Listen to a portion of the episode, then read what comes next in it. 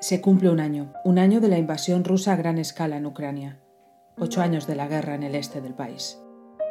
La madrugada del 24 de febrero, la Federación de Rusia bombardeaba el aeropuerto de Gostomel, a pocos kilómetros de la capital, Kiev.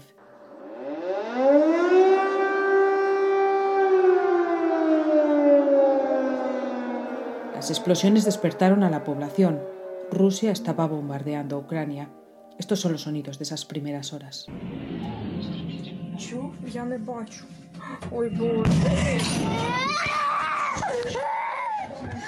El mundo estaba cambiando. Las relaciones entre países saltaron por los aires. Hay 8 millones de ucranianos que han huido a buscar refugio a otros países. Hay 5,4 millones de personas que son desplazados en Ucrania. Más de 7.000 civiles que han muerto. Esa es la cifra confirmada por la ONU, pero el número real es sin duda mayor. Mariupol, Kharkiv, Kiev, Bucha, Irpin, Sumi, Chernigiv, Poltava, Vinitsa, Sitomir, Gerson, Saporilla, Nikolayev, Soledar, Kramatorsk, Isum, Bakhmut y la lista sigue. En este podcast hablaremos con quienes lideraron y lideran la respuesta de las Naciones Unidas en Ucrania, la diplomacia de la que tanto se habla y que pone en el centro a los que más sufren. Hablaremos con Federico Villegas, el entonces presidente del Consejo de los Derechos Humanos, desde allí se lideró la primera respuesta de la ONU. También con Sabiano Abreu, al frente de la ayuda humanitaria. Él estuvo como facilitador en la evacuación de civiles en la acería de Azovstal, en Mariupol. Corina Windis monitoriza los barcos que salen de Ucrania.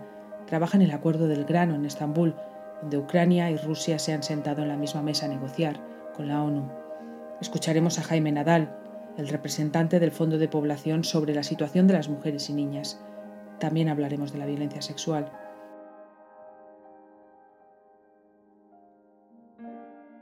Y con Rafael Grossi, el director del Organismo Internacional de Energía Atómica, quien sigue con las intensas negociaciones en Kiev y en Moscú, no hemos podido conversar tranquilamente porque apenas tiene tiempo, pero ha contestado nuestras preguntas.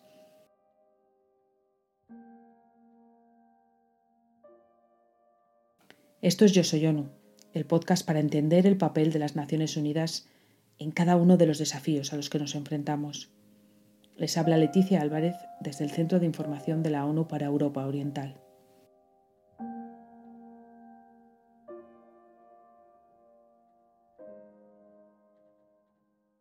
La rendición de cuentas es quizás una de las cuestiones más importantes para la reconciliación, para las víctimas en guerras y conflictos. Pero para eso se necesitan mecanismos que investiguen, Federico Villegas es el actual representante permanente de Argentina en la ONU y fue presidente del Consejo de Derechos Humanos cuando Rusia inició esa invasión a gran escala en Ucrania. Gracias, embajador, por atendernos. Muchas gracias por la invitación. Usted lideraba el Consejo de Derechos Humanos de la ONU cuando se aprobó la resolución, una resolución única en la que se crea una comisión de investigación en Ucrania. ¿Qué hay detrás de esas negociaciones? ¿Cómo consiguieron que saliera adelante?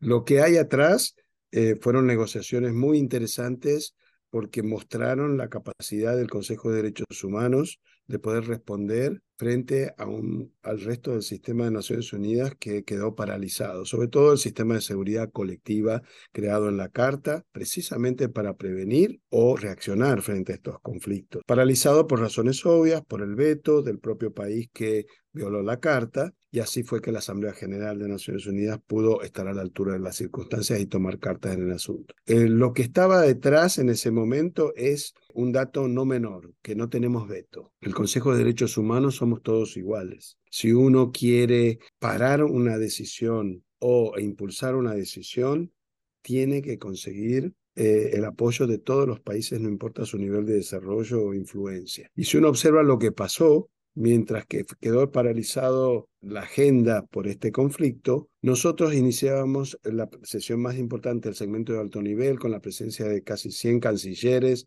de todas partes. Volvíamos a la presencialidad en Ginebra, lo cual era muy importante. Y nosotros ya iniciábamos el 28 de febrero nuestro segmento de alto nivel, donde incluso el ministro Lavrov estaba confirmado en persona en Ginebra el día martes primero de marzo a las 10 de la mañana.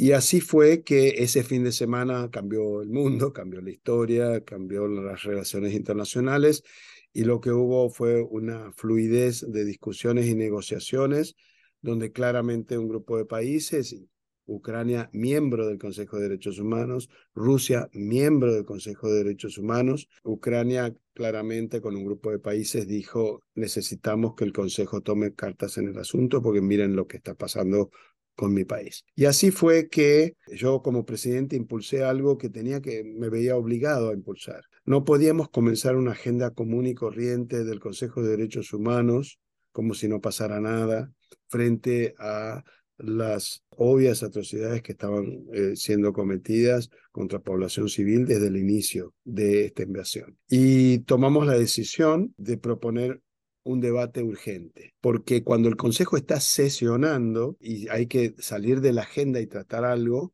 se utiliza la figura del debate urgente sobre una cuestión. Inmediatamente, antes que empezar la reunión, decidimos mantener un debate urgente.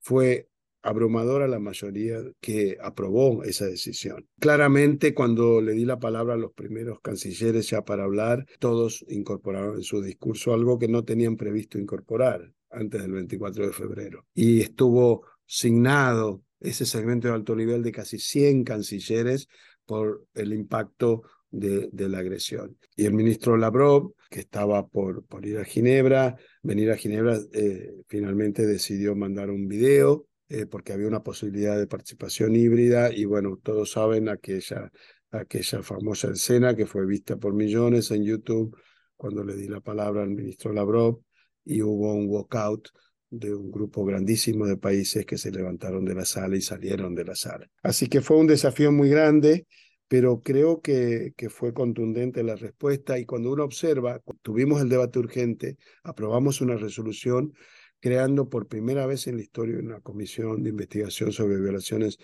de derechos humanos y derecho internacional humanitario en un miembro permanente del Consejo de Seguridad, por una abrumadora mayoría de 32 votos a favor, solo dos votos en contra, Rusia y Eritrea, y 13 abstenciones. Así que fue muy duro, muy difícil. Siempre digo, la presidencia lo más difícil está fuera del podio, no en el podio, pero claramente esto marcó toda la presidencia.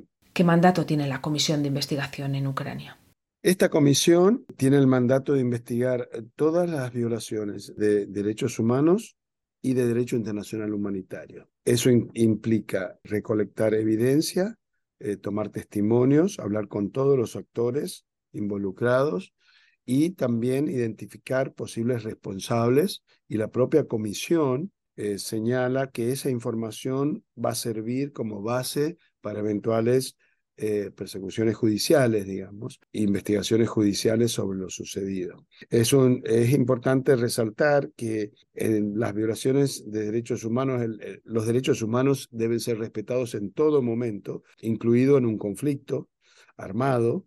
La diferencia es que cuando se trata de un conflicto armado, no una situación de paz, en un conflicto armado hay una un segundo anillo de obligaciones internacionales que también debe ser respetado que es el de derecho internacional humanitario. Las reglas de que frente a un conflicto armado las partes en el conflicto observen las reglas mínimas de humanidad, como todos sabemos, los casos más patentes, como no bombardear un hospital, no bombardear una escuela, etcétera, que lo vimos desde el inicio, lamentablemente, de la, del conflicto.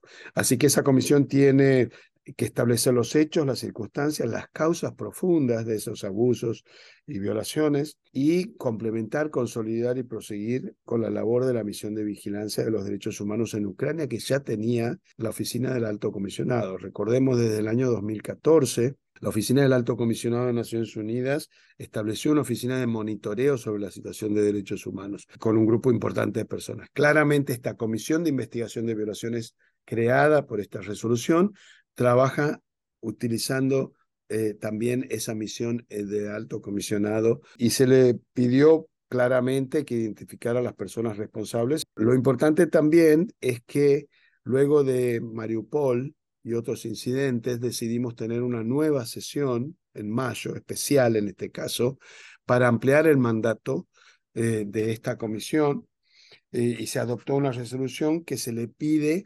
además de su mandato general de febrero, se le pide específicamente abordar los, todos los acontecimientos ocurridos en las regiones de Kiev, Chernihiv, Kharkiv y Sumy, que fueron a finales de febrero y marzo para exigir las responsabilidades a los culpables. Lo importante de esta comisión es que son a título personal, expertos independientes. La gran diferencia con esta comisión es que es un mecanismo creado por el principal órgano mundial de Naciones Unidas en materia de derechos humanos. El valor agregado de esta comisión es que precisamente su carácter de independiente es lo que le da la calidad de cualquier, cualquiera de sus informes, porque frente a una eventual discusión sobre la validez de un informe que identifique responsables o, evidencia de violaciones, pero este es el único mecanismo creado por la comunidad internacional, por el principal órgano de Naciones Unidas, con este carácter independiente y que ya, por supuesto, ha creado, ha, dado su, su, informe contundente, oral, eh, en el mes de, de junio. ¿Y ahora qué? ¿Qué viene después de este año aprobado con la comisión de investigación? Yo tengo una, una muy buena expectativa por varias razones de que esta comisión va a ser el informe y el trabajo de esta comisión, que yo creo que a la luz de lo que está sucediendo y de las noticias de todos los días, esta comisión, entiendo, va, va a haber una voluntad abrumadora de la mayoría del Consejo de renovar el mandato. Tengo varias expectativas positivas de poder ayudar a las víctimas en un conflicto de una naturaleza tan violenta, que era tapa de todos los diarios, todos los días, en todo el mundo, yo fue muy difícil, pero logré, y estoy muy contento, encontrar personas de altísimo nivel, pero que no hubieran hablado sobre el conflicto públicamente, de manera tal que se pudiera tildar de falta de independencia.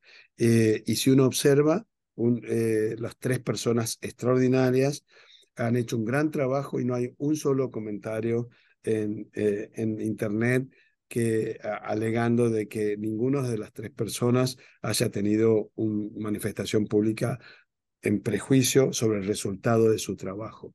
Y algunas personalidades que yo había contactado en muchos fines de semana para designar y buscar las personas más correctas, fueron muy honestas y me dijeron, me encantaría hacerlo, pero yo ya públicamente di una entrevista y dije que considero que eh, la agresión de Rusia y las violaciones que está cometiendo Rusia. Entonces, eh, si yo elegía una persona de esa naturaleza, por más buena que fuera, ya empezaba la comisión con, eh, con la excusa para algunos países de decir de que no era. Y esa es la fortaleza de Naciones Unidas. Somos la única chance, Naciones Unidas en este caso, somos la única chance que tienen todas las partes en un conflicto de contar su lado de la historia. Eh, por eso he tenido siempre un, eh, conversaciones para alentar al gobierno de la Federación Rusa a que entienda que si ellos tienen una parte de su historia eh, sobre lo que está sucediendo, por qué está sucediendo, por qué están haciendo lo que están haciendo, la única chance de un mecanismo internacional independiente creado por la Comisión Internacional para justamente dar su versión de la historia es esta comisión. Y esa es la fortaleza de las Naciones Unidas. Es un mecanismo de todos, creado por todos, donde todos somos, somos miembros.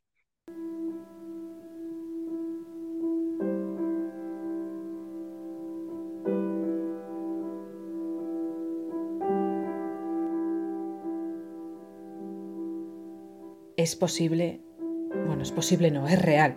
Sabiano está conectado las 24 horas al día. Siempre responde. Sabiano Abreu lidera la respuesta humanitaria en Ucrania. Llegó en marzo del 2022. Ha estado en gran parte de la geografía ucraniana. No en el lado controlado por la Federación Rusa. Es algo que Naciones Unidas pide, poder llegar al otro lado para atender a quienes también lo necesitan. Y siguen insistiendo.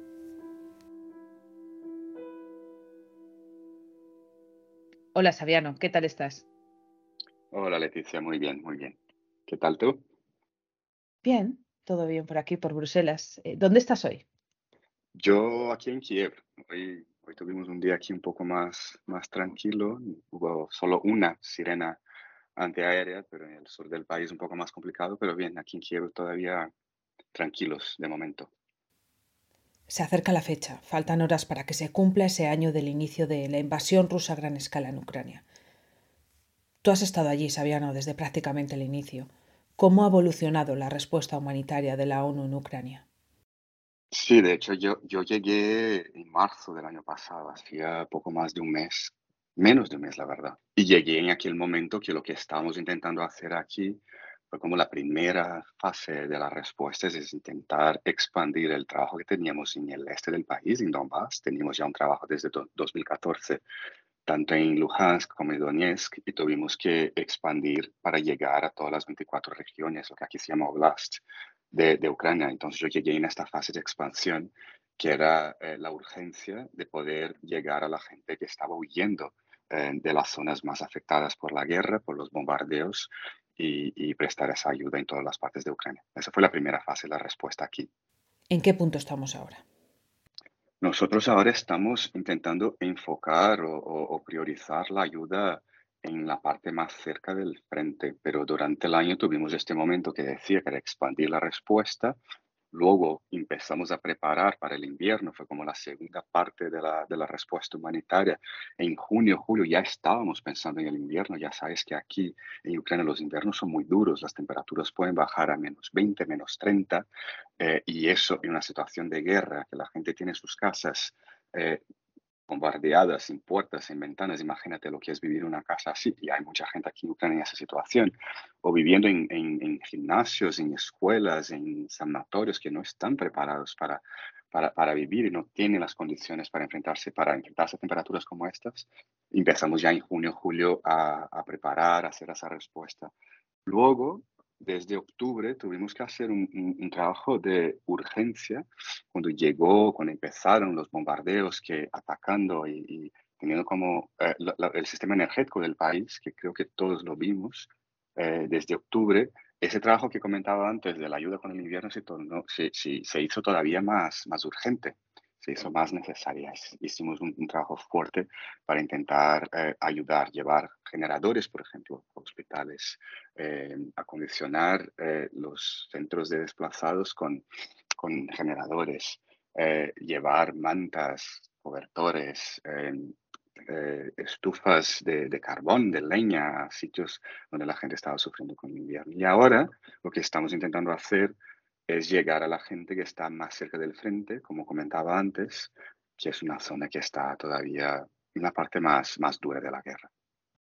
Estáis en el oeste del país, de Ucrania, pero también en primera línea, en el Donbass, en Kharkiv, en Bakhmut, en Gerson. ¿Qué tipo de ayuda humanitaria se necesita en el este de Ucrania y qué os estáis encontrando allí? Las imágenes que vemos, Leticia, cuando viajamos a esta parte del país, algunas veces, o casi todas las veces, diría yo, llegan a ser abrumadoras. Vemos una imagen de destrucción total. Yo estuve en algunos pueblos de, de la zona de Gerson, pero también de la zona de, de, la región de Kharkiv, también en Zaporizhia, que igual no sabemos tanto, pero ahí, ahí también está el frente, ¿no? Entonces, hay pueblos que están completamente devastados, que están todas las casas eh, en el suelo, se destruidas. Entonces son esas imágenes de, que vemos como cuando vamos a estos sitios y vamos con toda la ayuda que sea necesaria. Es muy diferente en cada parte del país, cambia incluso en el frente las necesidades de la gente que está ahí. En algunos pueblos lo que necesitan son más materiales de higiene, por ejemplo, porque bueno, las cadenas de suministros están paradas en muchos de estos, de estos sitios, no pueden comprarlo. Pero, por ejemplo, si es una población rural, de normal tienen pozos y pueden sacar agua pero si vas a un centro urbano en la misma región, esta población está completamente sin agua y muchas de ellas sin agua desde marzo. Entonces tenemos que llevar agua. Hay otros puntos que son más rurales, la gente puede cosechar algo, no todo, porque la guerra también ha impactado mucho la agricultura aquí, pero hay otros que sí pueden cosechar algo. Si vas a otra parte que ya no es tan rural, tienes que llevar alimentos también. Entonces cambia mucho, intentamos hacer que, que, que llegue a cada una de estas localidades la ayuda que sea más necesaria y que la gente de verdad la necesite algo en lo que coincidís los que estáis al frente de la respuesta humanitaria es en seguir poniendo el foco en las personas, en la diplomacia de la respuesta humanitaria, porque es donde se han conseguido los avances más claros, el acuerdo del grano, evacuaciones. Tú estuviste como facilitador en la evacuación de civiles en la acería de Azostal en Mariupol. ¿Nos puedes explicar, Sabiano, cómo fue esa experiencia? Fue una experiencia muy dura, Leticia, fue muy muy difícil de, verlo. Fue la única vez de verdad que pasamos el frente, que cruzamos el frente, fuimos al lado que está bajo el control ruso desde el inicio de, la guerra de la, del 24 de febrero y estar ahí con todos los, los blindados, los tanques, los camiones, estos gigantes que no, yo no sabía ni qué era aquello. Em, es duro y ver a la gente saliendo de la situación en la que estaba, habiendo vivido ahí en, en Azovstal, en los, los refugios, antiaéreos por dos meses, cuando llegamos a ellos, sin las cosas más básicas, ¿no? sin, sin, ver la luz del sol. Yo siempre digo cuando alguien me pregunta, yo creo que solo el hecho de estar ahí dentro sin luz del sol por dos meses ya tiene que ser una cosa eh, no terrible, ¿no? fatal. Pero también las negociaciones fueron muy, muy difíciles. Tuvimos que hacerla al momento ahí, en el terreno, con los generales de Rusia que estaban ahí, por teléfono con las autoridades ucranianas.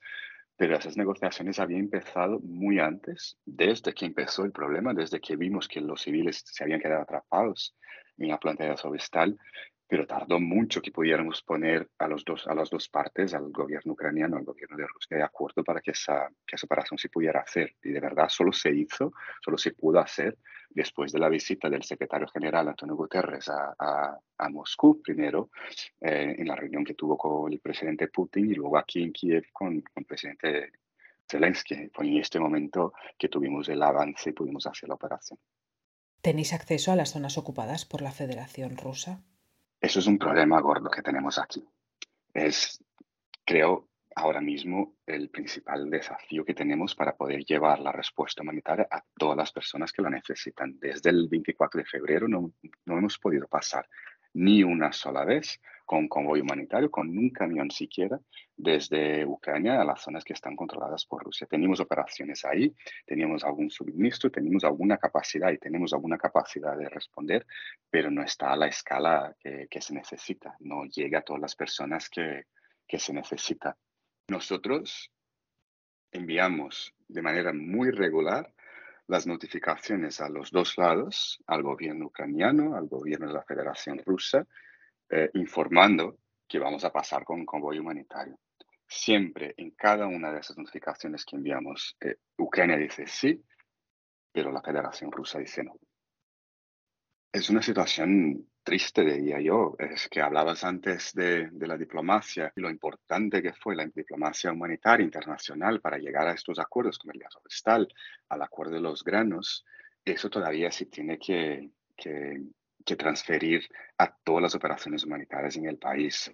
Es desesperante saber que hay gente cerca del frente, pero en, el lado que está controlado por la Federación Rusa, que no está recibiendo la ayuda que necesita y sabemos, y la sabemos, sabemos que la situación es dura porque la situación que está de este lado, que es la que vemos, la que vamos, la que comprobamos, no tiene que ser para nada diferente de la que está muy cerca, a 10 kilómetros de ahí, a 5 kilómetros y muchas veces a pocos metros de allí, pero el lado controlado por Rusia y esto no podemos hacer, no podemos llegar a esta gente. ¿Y cuál es la ayuda humanitaria más urgente ahora mismo en Ucrania? Bueno, nosotros el año pasado hicimos aquí en Ucrania un apelo internacional que eran 4.300 millones de dólares. Conseguimos un 80% de, de este valor, que es eh, fenomenales, que la verdad es que está muy bien. Por eso pudimos hacer el trabajo de llegar a más o menos 16 millones de personas aquí en Ucrania con ayuda humanitaria.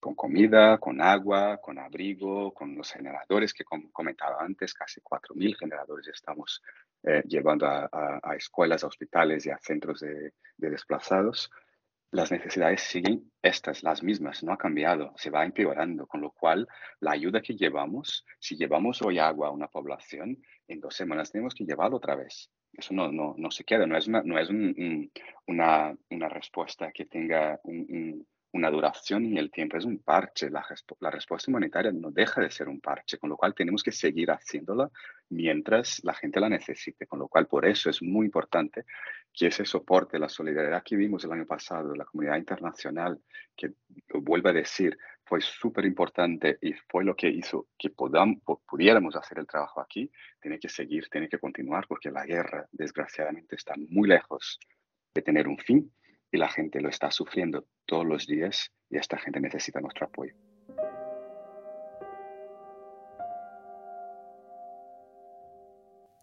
El acuerdo del grano es uno de los hitos diplomáticos en la invasión rusa en Ucrania que ha permitido estabilizar los precios de los alimentos en todo el mundo y evitar un empeoramiento de la hambruna que afecta a millones de personas.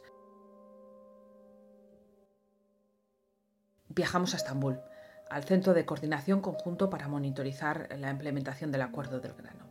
Allí trabajan juntos rusos, ucranianos, turcos y la ONU. Corina Vindish, ella es oficial de informes. Corina, estás en uno de los faros de luz, según Guterres, el secretario general de las Naciones Unidas, un espacio donde Rusia y Ucrania están trabajando coordinados gracias a la mediación de la ONU.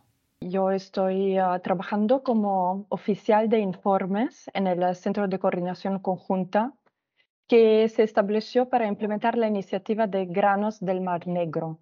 Entonces, ah, trabajo sobre eso desde agosto 2022 justo un mes después de la firma de la iniciativa. ¿Cómo es ese proceso de sacar, monitorizar y mantener la seguridad en los cargamentos de grano? El punto de partida y el punto de final, digamos, es Estambul. Antes de los buques puedan ingresar al corredor, los barcos ah, que se dirigen hacia Ucrania tienen que ser inspeccionados en Estambul por un equipo de inspección conjunta Ah, de Turquía, la Federación Rusa y Ucrania y las Naciones Unidas. Todos los buques que se dirigen a Ucrania deben estar vacíos. Eso es muy importante. La tripulación también ah, no puede cambiar durante el viaje y se verifican otros elementos ah, como, como están establecidos.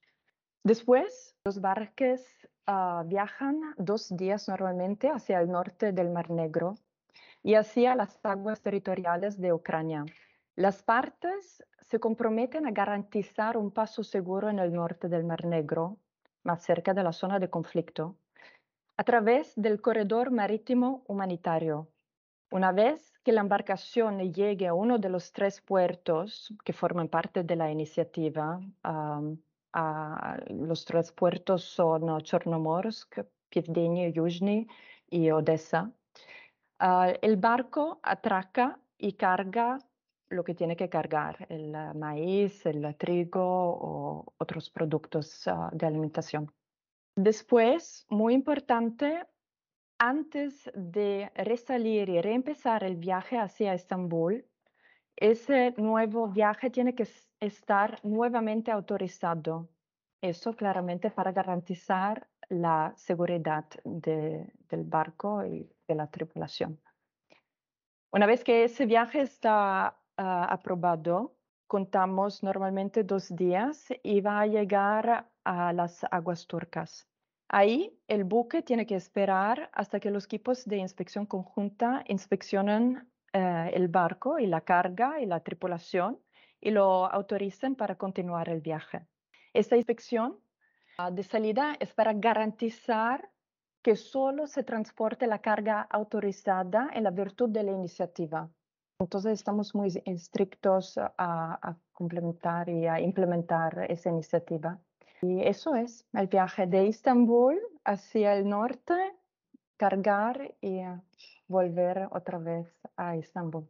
Con la iniciativa del Acuerdo del Grano, en el Centro de Coordinación Corina, ucranianos, rusos, turcos y vosotros, las Naciones Unidas, estáis trabajando juntos. Correcto. Las ah, cuatro partes ah, trabajan diariamente juntos y tenemos también reuniones en conjunto donde las partes, las cuatro partes, uh, Ucrania, la, la, Turquía, Ucrania, la Federación Rusa y las Naciones Unidas se encuentran diariamente. Sí. ¿Qué papel tiene la ONU en este proceso? Aparte de la iniciativa del de granos de negro, solicitaron a través del secretario general la asistencia de la ONU en su implementación en el fomento de la misión humanitaria de las Naciones Unidas. Como parte de esa asistencia, se ha desplegado un equipo de la ONU eh, en Estambul realizando varias actividades. Uno es Ah, son las inspecciones de los barcos. Después hay la asistencia integral de secretaría, incluso las eh, reuniones ah, plenarias diarias. Tenemos también una sala de vigilancia para monitorear los movimientos de los barcos a través del corredor y también la ONU da un soporte para informes, la gestión de datos y comunicaciones en torno a la implementación.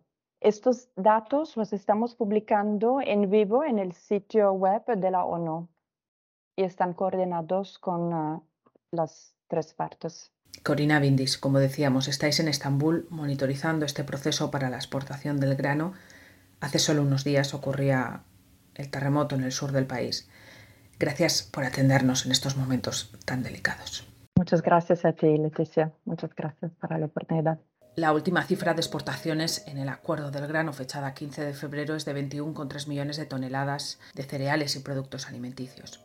Casi el 21% se ha destinado a países de ingresos bajos, incluido un 44% de las exportaciones de trigo.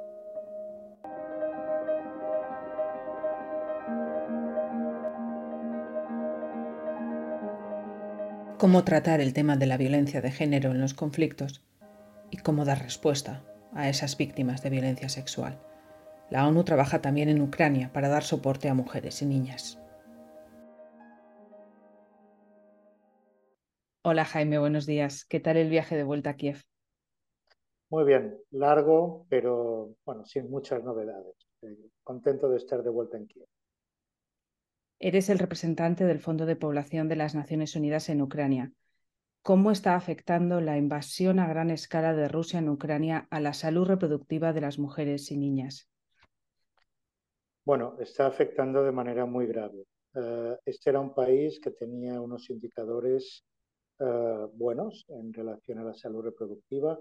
La mortalidad materna era baja, eh, la tasa de uso de anticonceptivos era bastante elevada en general, eh, no había realmente ninguna situación en el ámbito de la salud reproductiva que fuera preocupante. Lo que hemos visto desde que se inició la guerra es un empeoramiento, un empeoramiento, no voy a decir en los indicadores, porque no tenemos datos, no tenemos indicadores, pero es patente, es una situación patente y obvia que eh, las situaciones han empeorado, la situación ha empeorado notablemente a ver, la primera semana de la guerra, para aportar una cierta, para aportar un poquito de perspectiva en la problemática, ¿no? La primera semana de la guerra, del orden de 84 mujeres dieron a luz en estaciones de metro en, la ciudad de Kiev. En muchos casos acompañadas por personas que tenían algún conocimiento médico, pero obviamente en unas condiciones eh, terribles. Posteriormente se fueron habilitando los sótanos de hospitales y los sótanos de maternidades a modo de quirófanos y de, habitaciones un poco improvisadas para, para, que las mujeres pudieran dar a luz y para que los profesionales de la salud pudieran también llevar a cabo cualquier tipo de intervención con unas mínimas condiciones. Pese a ello, pese a ello las condiciones seguían siendo, siguen siendo, siguen siendo malas. Es decir, ninguna mujer debería verse en la situación de tener que dar a luz en el sótano, de un hospital. Y obviamente cuando estamos eh, hablando de ciudades que muchas veces se encuentran, eh, en medio de bombardeos, con eh, misiles, en fin, con ataques con misiles y demás, pues obviamente habrá mujeres que no se van a arriesgar a ir desde su casa o desde un refugio donde pueden estar hasta un hospital para, para, en fin, para recibir el tipo de atención que puedan necesitar. Y eso las coloca en una situación de máxima gravedad, porque podría ser que a partir de ahí se desenvolvieran, se sucedieran algún tipo de, complicaciones que pudieran, que pudieran poner en riesgo su vida y la, la vida de los bebés. ¿Estáis registrando un aumento de la violencia de género en Ucrania? Bueno, nosotros ahora mismo no estamos muy preocupados con, con, documentar casos. Nosotros, nuestra, nuestra preocupación es garantizar que cualquier persona que pueda necesitar servicios encuentre, tenga a su disposición esos servicios. Esa es nuestra prioridad. Obviamente que en situaciones de conflicto y en situaciones en general de, catástrofes y emergencias humanitarias, sabemos muy bien que la violencia basada en género, la violencia contra las mujeres, se incrementa, se incrementa sustancialmente. Y nosotros lo que hacemos es asumir que esa es la situación y eh, trabajar para garantizar que esos servicios están disponibles. Yo puedo poner aquí un ejemplo de uno de los servicios que estuvo funcionando siempre, desde el primer momento desde el primer momento del inicio de, la guerra, que es una, un hotline, un número de teléfono al que las mujeres que necesiten algún tipo de apoyo psicológico pueden llamar y, bueno, un número de teléfono que en situaciones normales, antes de la guerra, permitía también hacer referir esas mujeres, caso que ellas lo quisieran, a los servicios locales desde donde ellas estuvieran llamando.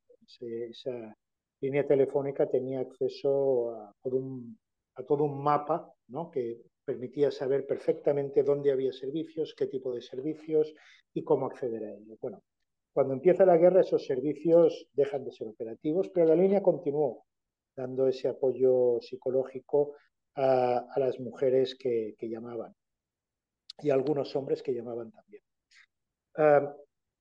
bueno, la, la, cuestión es que lo que vimos fue una caída, una caída en el número de llamadas. ¿Significa eso que los casos eh, decayeron, que hubo una reducción? Obviamente no. Lo que sucede es que en una, situación de estrés eh, generalizado, con millones de personas en desplazamiento y demás, el número de personas que en ese preciso instante posiblemente van a buscar apoyo y ayuda en este tema en particular posiblemente va a decrecer. Y eso no significa que los casos decrezcan. Eh, lo mismo sucede, por ejemplo, con los casos de violencia sexual. La violencia sexual es un fenómeno sumamente complicado. Eh, muchas víctimas se culpan a sí mismas, sienten vergüenza, eh, sienten el estigma que pueda suceder incluso a nivel comunitario por la situación por la que pasaron y por ese sentimiento de culpa. La prioridad no es intentar hacer que esos casos afloren y se documenten. La prioridad es garantizar que esas mujeres sepan que hay unos servicios a su disposición a los que pueden acceder donde se les puede prestar una ayuda psicológica para superar ese trauma, ese trauma y para, de alguna manera, acceder a los diferentes servicios que hay a disposición.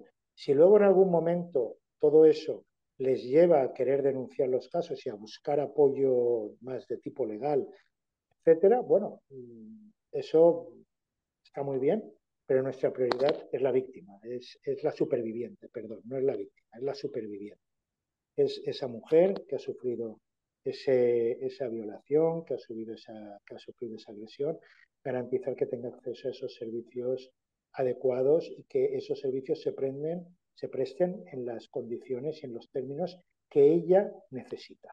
Podemos decir entonces que, es pronto para dar cifras sobre violencia sexual, que ahora mismo lo que se está haciendo es dar respuesta recopilando información y, dando un servicio a todas esas mujeres que han sufrido esta violencia sexual. Correcto, sí, eso sería una buena interpretación. Si él no es, la prioridad no debería ser en este momento enfocarnos en recolectar datos sino más bien en poner los servicios a disposición.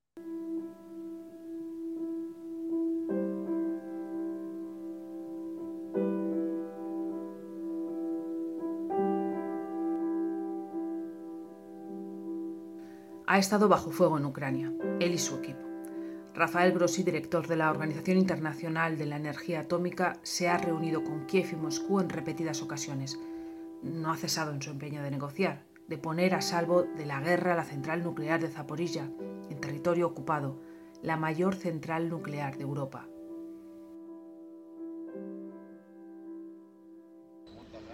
La primera misión del Organismo Internacional de Energía Atómica a Zaporizhia tuvo lugar a fines del mes de agosto, concretamente el primero de septiembre, en un momento donde habían habido ataques directos a la central. Era un momento de enorme tensión eh, y el pasaje no estaba asegurado. Significó para mí como director general y para el equipo que me acompañaba un riesgo cierto, en tanto la travesía por la así llamada eh, zona gris implicó eh, justamente vernos expuestos a ataques y a fuego indiscriminado durante aproximadamente dos minutos. El equipo mostró una gran resiliencia, una gran determinación y se pudo pasar y llegar a eh, la central de Zaporizhia, donde además de hacer un relevamiento inicial de la situación de la planta que se encontraba ocupada desde hace muchos meses, se sentaron las bases y se estableció la primer misión permanente eh, de la agencia en la central de Zaporizhia, ISAMS, la eh, misión de asistencia y seguridad eh, permanente del Organismo Internacional de Energía Atómica. por, ende, tuvo una importancia eh, enorme, no solamente simbólica y concreta, porque significó poder atravesar por primera vez la, zona del frente de combate y establecer en territorio ocupado una presencia efectiva del organismo.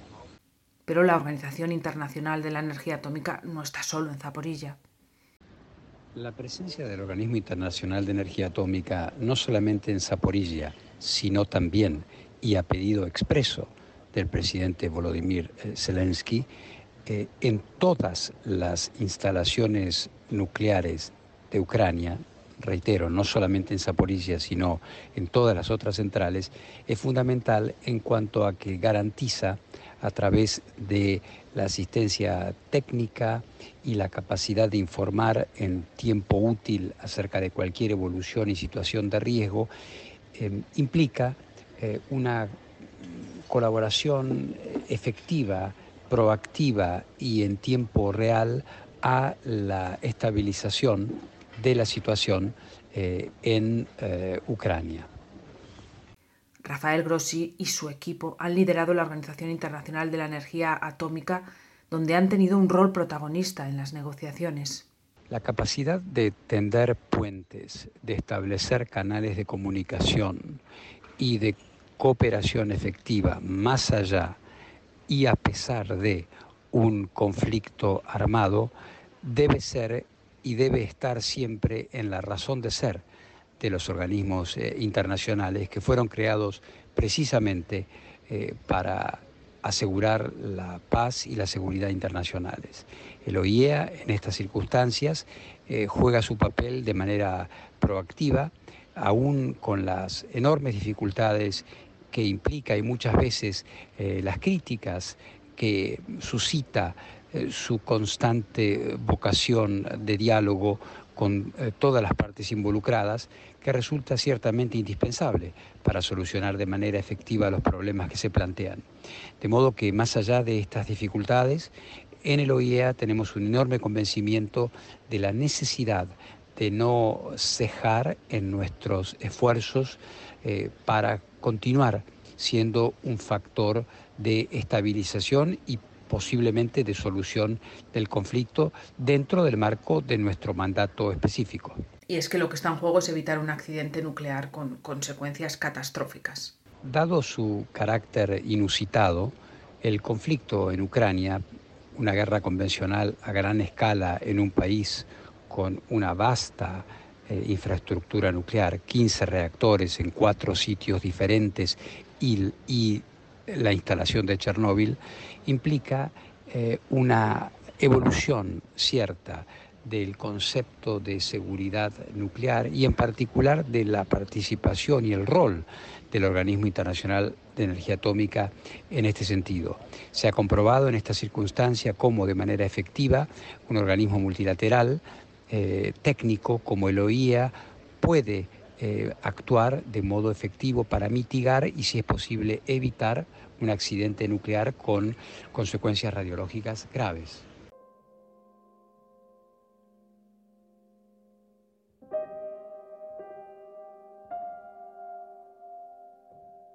La Comisión de Investigación Internacional Independiente nombrada por el Consejo de Derechos Humanos por Federico Villegas ha concluido que en Ucrania se cometieron crímenes de guerra en las zonas de Kiev, Chernihiv, Kharkiv y Sumy a finales de febrero y marzo del 2022. Casi 18 millones de personas, el 40% de la población en Ucrania, necesita ayuda humanitaria. La ONU está investigando las denuncias de violencia sexual. Las mujeres y niñas son las víctimas más citadas, pero también hay informes de hombres y niños afectados. El acuerdo del grano finaliza el 18 de marzo y está pendiente de renovación. La Organización Internacional de la Energía Atómica sigue negociando para mantener su presencia en Zaporilla. Este podcast, Yo Soy ONU, ha contado con la ayuda de Jorge Varas. Es quien ha buceado en los sonidos. Y Philippe Chabot, al mando del contenido audiovisual. Un saludo desde la redacción de UNRIC en Bruselas.